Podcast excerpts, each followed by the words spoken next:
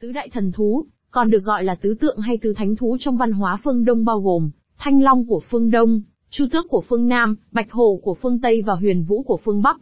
Theo truyền thuyết thì chúng là do linh khí của buổi sơ khai tụ lại mà thành, đại biểu cho ý chí của trời và đất, mang trọng trách trông coi và bảo vệ thế giới này, tránh để nó bị hủy diệt. Mỗi thánh thú cai quản một phương và tượng trưng cho một mùa, chúng có những đặc điểm và nguồn gốc riêng. Ngoài ra chúng còn được miêu tả đầy sinh động trong thần thoại, và trí tưởng tượng của người phương Đông. Thanh Long Mộc Thanh Long là thần thú được sinh ra trong thời kỳ hỗn độn, do linh khi thiên địa tích tụ mà thành, là linh vật đúng đầu trong tứ đại thần thú, là biểu tượng cho sự cao quý vĩnh hằng.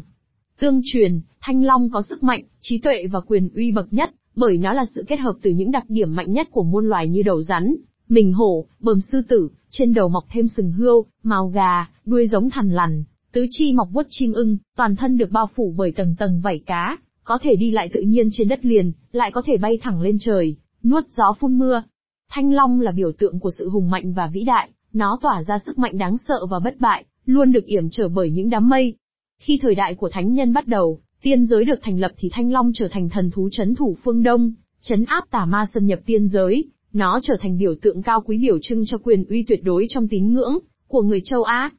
Ngày nay, là một trong tứ tượng của thiên văn học Trung Quốc, và cũng là một khái niệm rộng trong phong thủy, âm dương, triết học.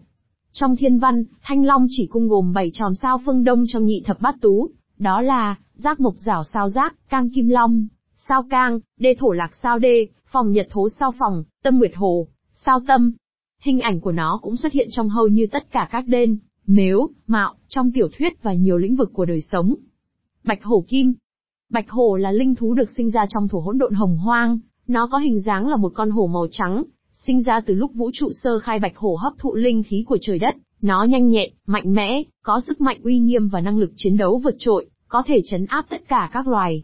Bạch hổ có tính cách đặc trưng là kiên nhẫn nhưng rất dứt khoát. Giống như thanh long, khi thiên giới thành lập với sức mạnh uy nghiêm nó trở thành một trong tứ đại thần thú, lãnh trọng trách chấn giữ phương Tây, thu phục tả ma ác quỷ. Bạch hổ cũng là một trong tứ tượng của thiên văn học Trung Quốc, và cũng là một khái niệm rộng trong phong thủy, thuyết âm dương, triết học. Trong bạch hổ cọp trắng gồm, khuê sói, lâu, chó, vị trĩ, mão gà, tất quạ, chủy khỉ và sâm vượn. Chu tước, hỏa.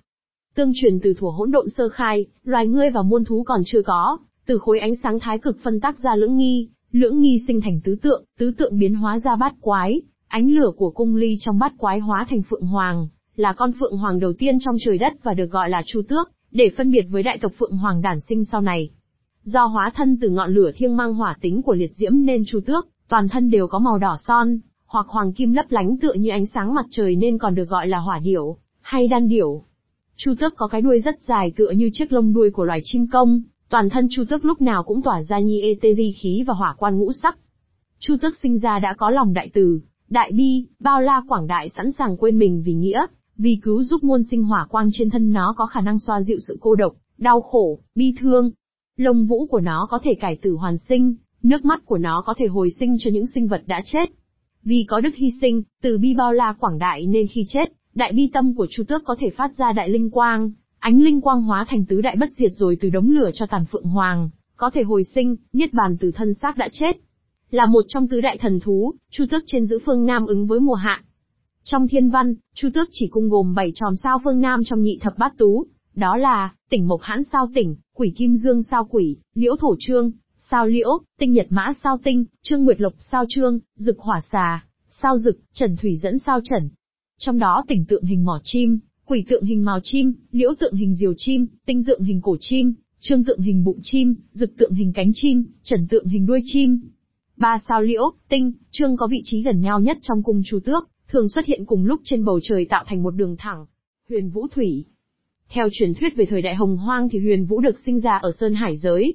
Vào thời hỗn mang nó có hình dáng khởi thủy là một con vũ màu đen, là một linh vật kết hợp của rắn và rùa với thân hình giống như loài rùa nhưng được quấn quanh bởi một con rắn tượng trưng cho sức mạnh và sự trường tồn vĩnh cửu. Huyền Vũ hấp thu linh khí hỗn độn nên mang sức mạnh khai sơn, tích địa. Vì có sức mạnh nên Huyền Vũ cùng với Thanh Long, Bạch Hổ, Chu Tước trở thành tứ đại thần thú chia nhau chấn thủ bốn phương tiên giới, thu phục yêu quái, trong đó huyền vũ chấn thủ phương Bắc.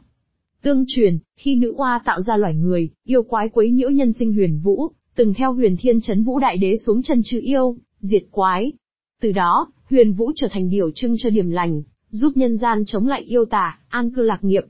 Ngày nay, huyền vũ là một trong tứ tượng của thiên văn học Trung Quốc, và cũng là một khái niệm rộng trong phong thủy, thuyết âm dương, triết học,